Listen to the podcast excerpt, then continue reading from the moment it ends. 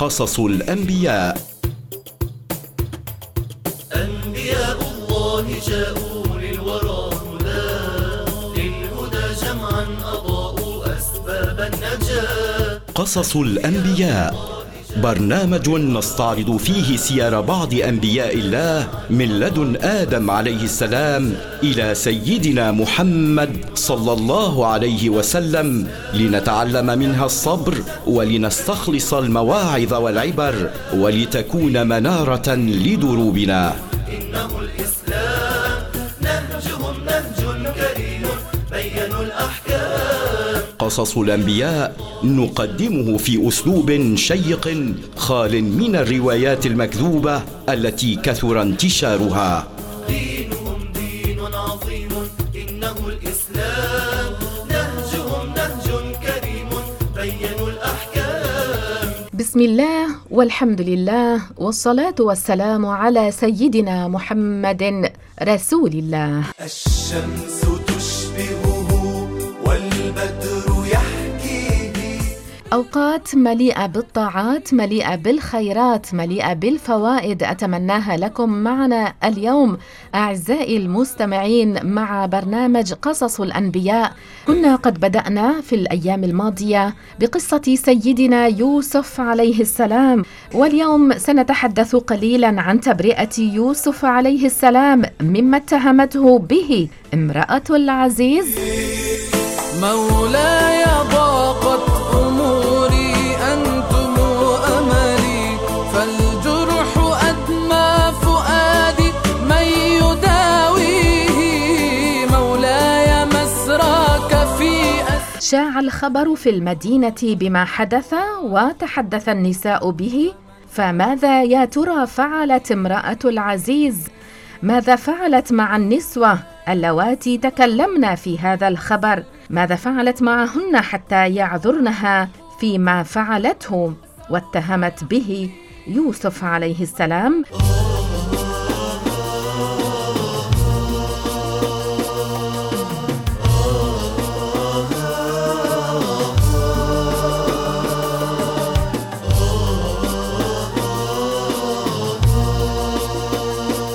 احفظ لسانك يا لسان، قل خيرا تغنم، قل خيرا تغنم، واسكت عن شر تسلم، واسكت عن شر تسلم، من قبل أن تندم، من قبل أن. الحمد لله الذي خلق الإنسان فسواه فعدله، في أي صورة ما شاء ركبه، وأنعم عليه بنعم سابغات ولو شاء منعه، وشق له سمعه وبصره، وجعل له لسانا فأنطقه، وخلق له عقلا وكلفه. أعزائي المستمعين، إن نعم الله علينا كثيرة لا نحصيها، وقد أوجب الله علينا شكر هذه النعم، وذلك بأن نستعملها فيما أذن الله به. شكر الله على هذه النعم التي أنعم بها علينا، أن لا نستعملها فيما حرمه علينا. بدنك نعمة فلا تستعمله في معصية الله، يدك نعمة لا تستعملها فيما لا يرضي الله، وعينك نعمة فلا تنظر بها إلى ما نهى الله عن النظر إليه.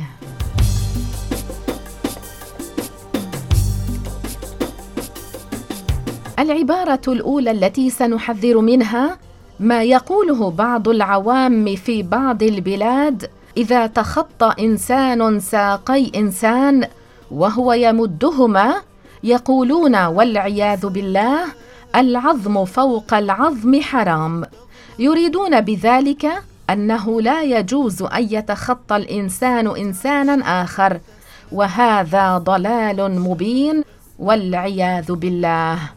فاحفظ لسانك يا لسان، قل خيرا تغنم. ومما يجب التحذير منه قول بعض الناس الله لا يستطيع كذا، وقولهم الله لا يقدر على فلان، فإن هذا وصف لله بالعجز، وهو من أشنع الكفر.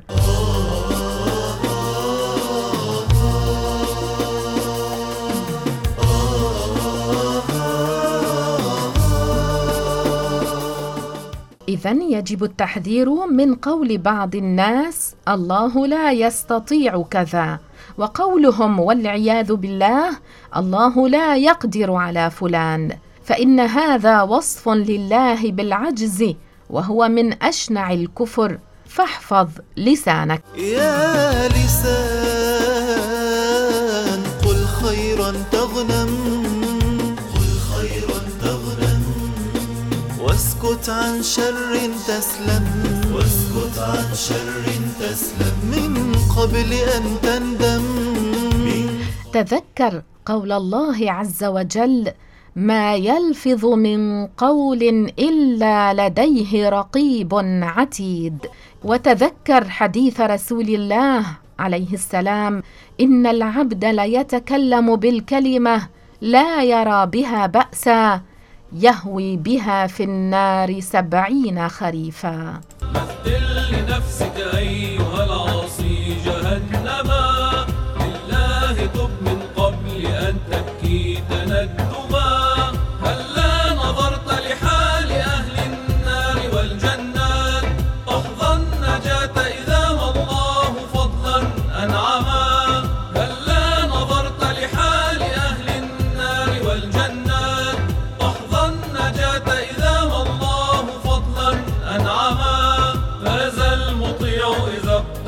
طه الحبيب المصطفى، فاز المطيع إذا اقتفى، طه الحبيب المصطفى، والصالحات أخي فخذها سلما.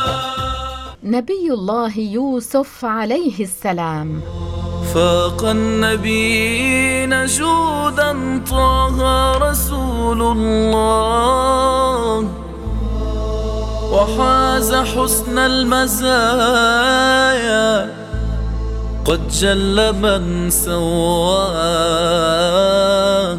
قال الله عز وجل في سورة يوسف: وقال نسوة في المدينة امرأة العزيز تراود فتاها عن نفسه قد شغفها حبا،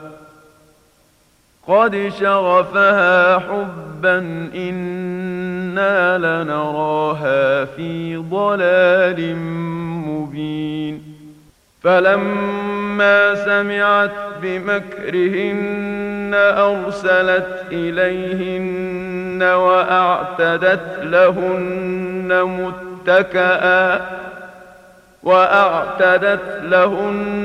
متكئا، وآتت كل واحدة منهن سكينا وقالت اخرج عليهن، فلما رأينه أكبرنه وقطعن أيديهن وقلن حاش لله ما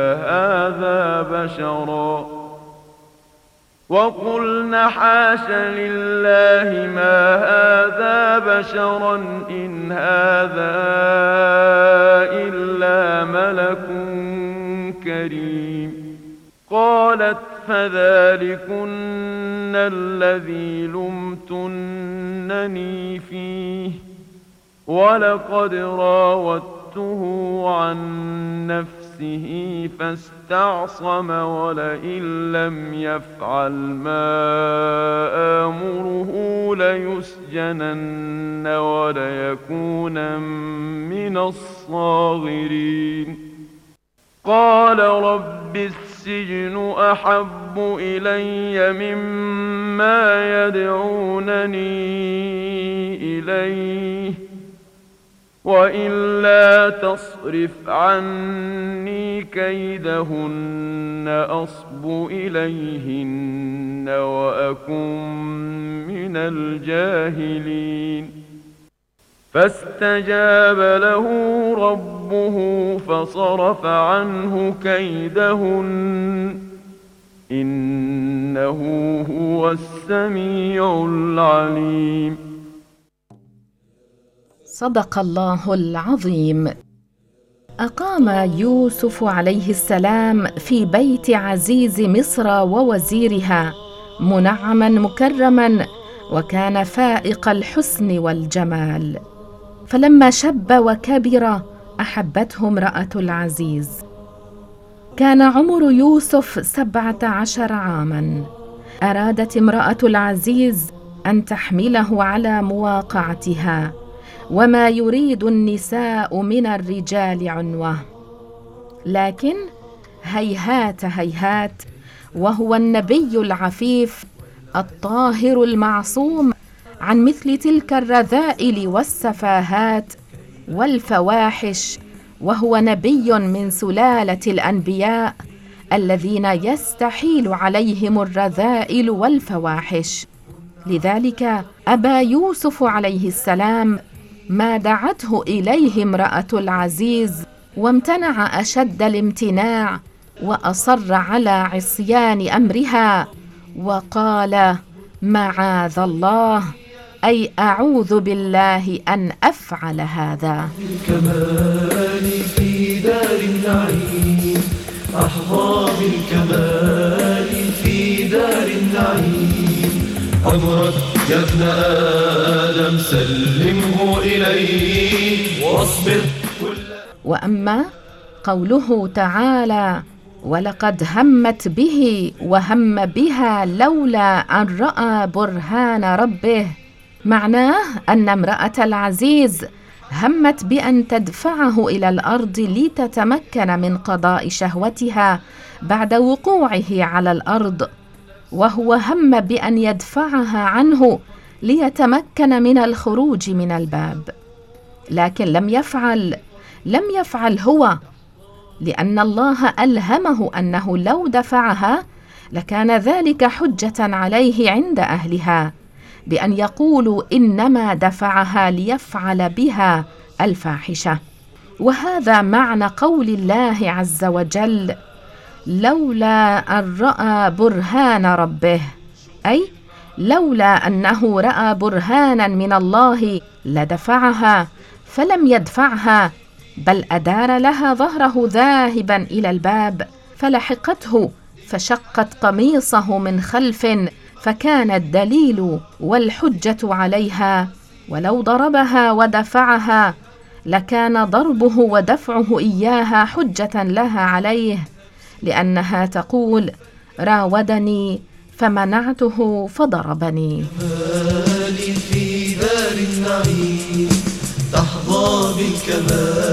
لذلك لا يصح ما يروى عن بعض المفسرين أنه حل السراويل وقعد منها مقعد الرجل من امرأته، فإن هذا باطل باطل لا يليق بنبي من أنبياء الله. وكذلك ما في تفسير الجلالين وغيره أن يوسف قصد الزنا بها، فإنه لو كان حصل هذا من يوسف لكان فيه دليل على العزم، والأنبياء معصومون من العزم على الزنا، معصومون من الفاحشة ومن مقدماتها. واثبت يا أخي في الدرب القوي تحظى بالكمال.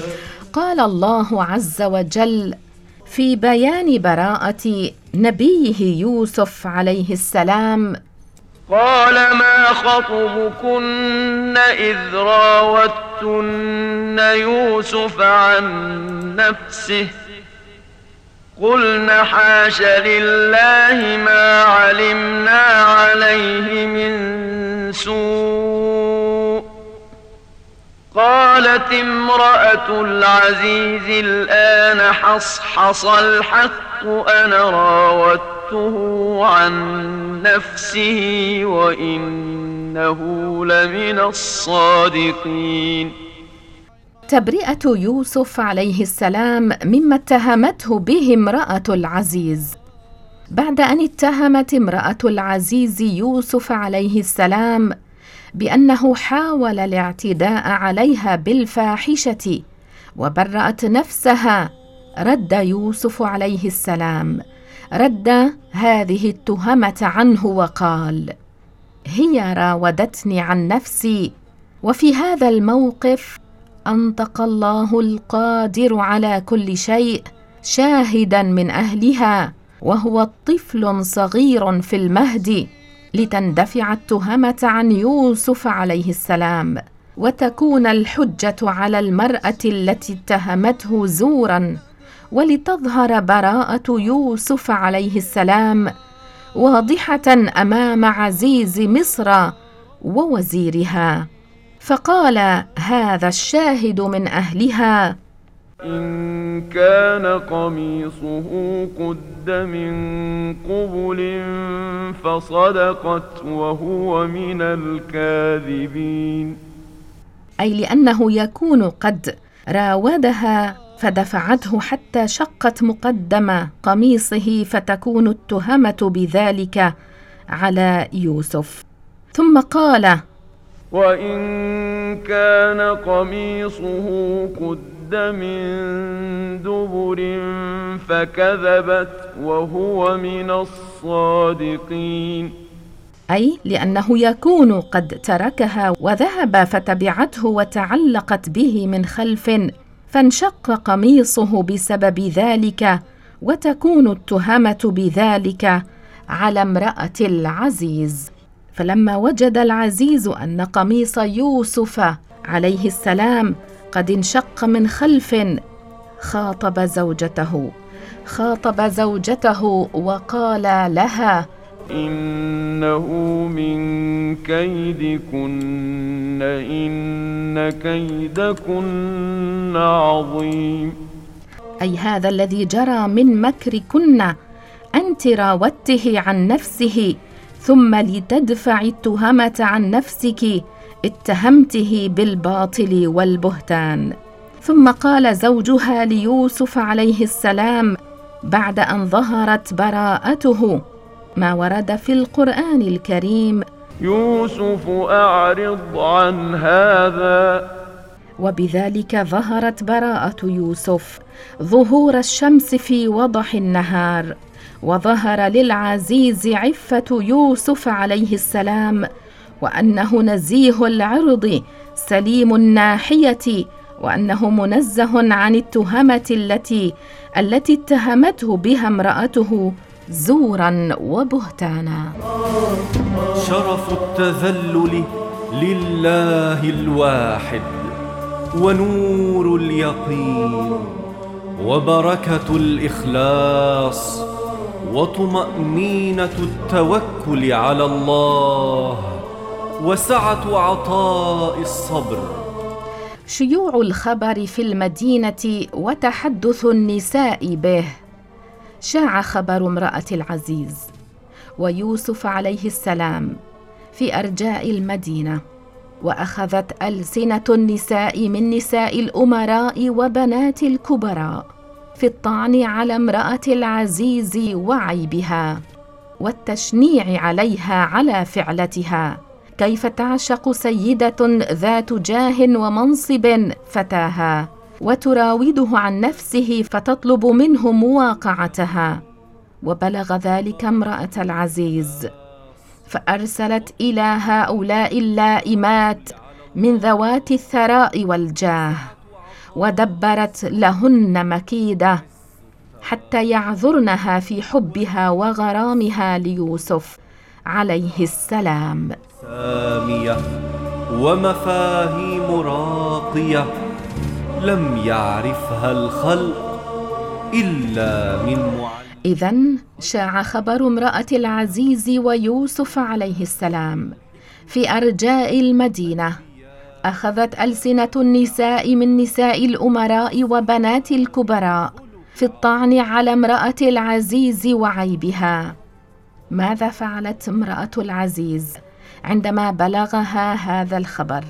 أرسلت إلى هؤلاء اللائمات من ذوات الثراء والجاه، ودبرت لهن مكيدة حتى يعذرنها في حبها وغرامها ليوسف عليه السلام، فجمعتهن في منزلها وأعدت لهن ضيافة تليق بحالهن، فقد هيأت لهن مكانا أنيقا فيه من النمارق والوسائد ما يتكئن عليه، وقدمت إليهن طعاما يحتاج إلى القطع بالسكين.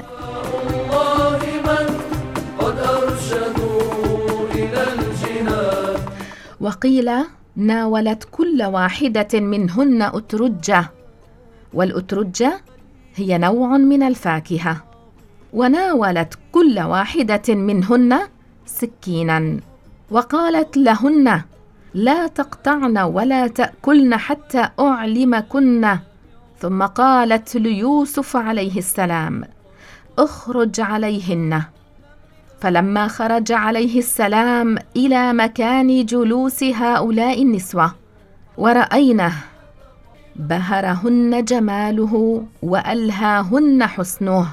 نعم، لما خرج عليه السلام إلى مكان جلوس هؤلاء النسوة ورأينه بهرهن جماله وألهاهن حسنه الفائق، وتشاغلن عما في أيديهن، فصرن يحززن أيديهن ويقطعنها، وهن يحسبن أنهن يقطعن الطعام والفاكهة وهن لا يشعرن بألم الجرح، وأعلن إكبارهن وإعظامهن لذلك الجمال الرائع الذي كان عليه سيدنا يوسف عليه السلام. سيدنا يوسف طاهر ليس بزان أو فاجر، معصوم عن فاحشة وسفاهات وكبائر.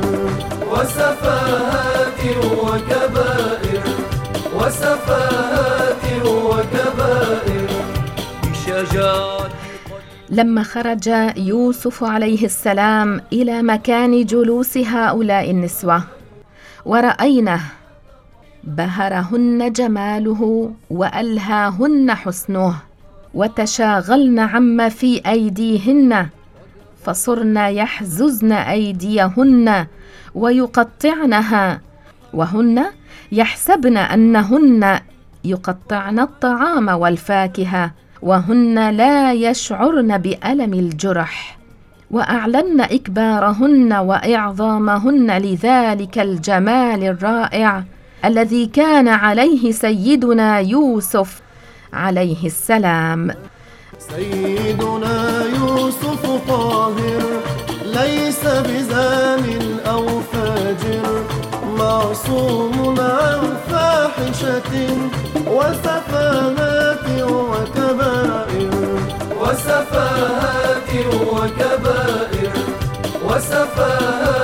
وكبائر. حيث ما ظننا أن يكون مثل هذا الجمال في بني آدم، ثم قلنا حاش لله، ما هذا بشرا إن هذا إلا ملك كريم.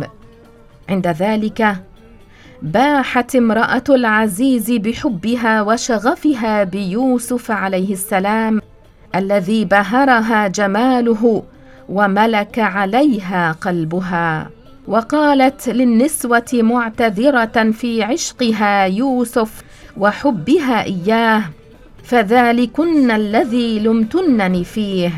ثم مدحت يوسف عليه السلام بالعفة التامة والصيانة. سيدنا يوسف طاهر ليس بزان أو فاجر، معصوم عن فاحشة وسفاهات وكبائر.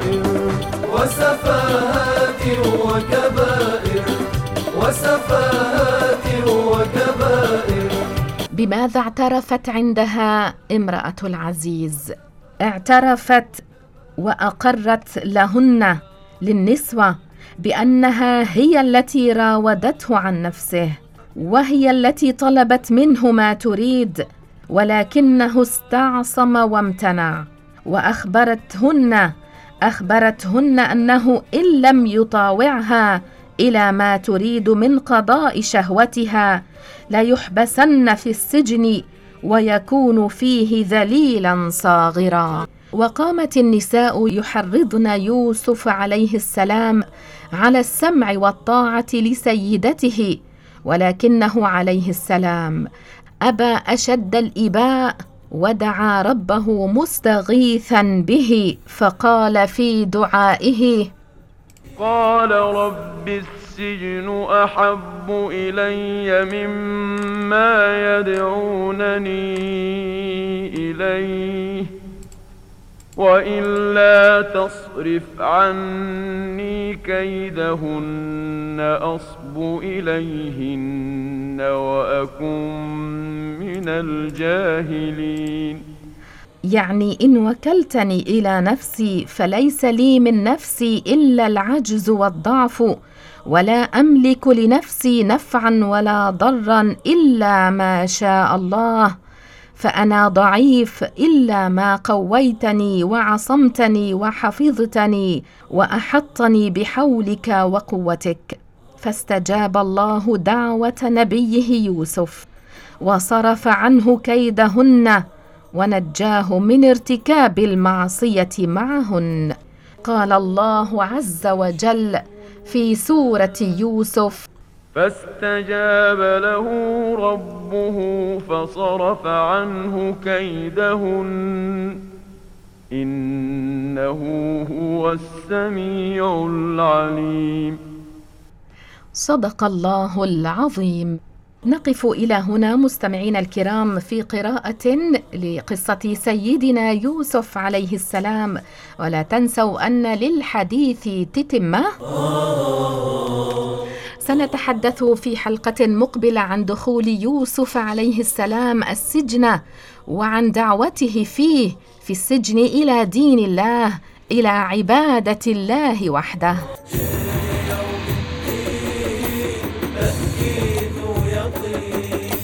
مين الفائز؟ مين إلا المؤمنين آمنوا بالله رب العالمين والهادي الأوّاب خير المرسلين واتبعوا هداه كانوا طائعين.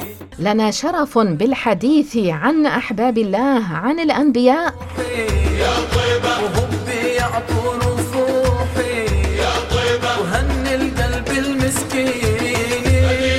أنبياء الله يستحيل عليهم الكذب، يستحيل عليهم الخيانة، يستحيل عليهم التلبس بالرذالة، يستحيل عليهم السفاهة، يستحيل عليهم البلادة.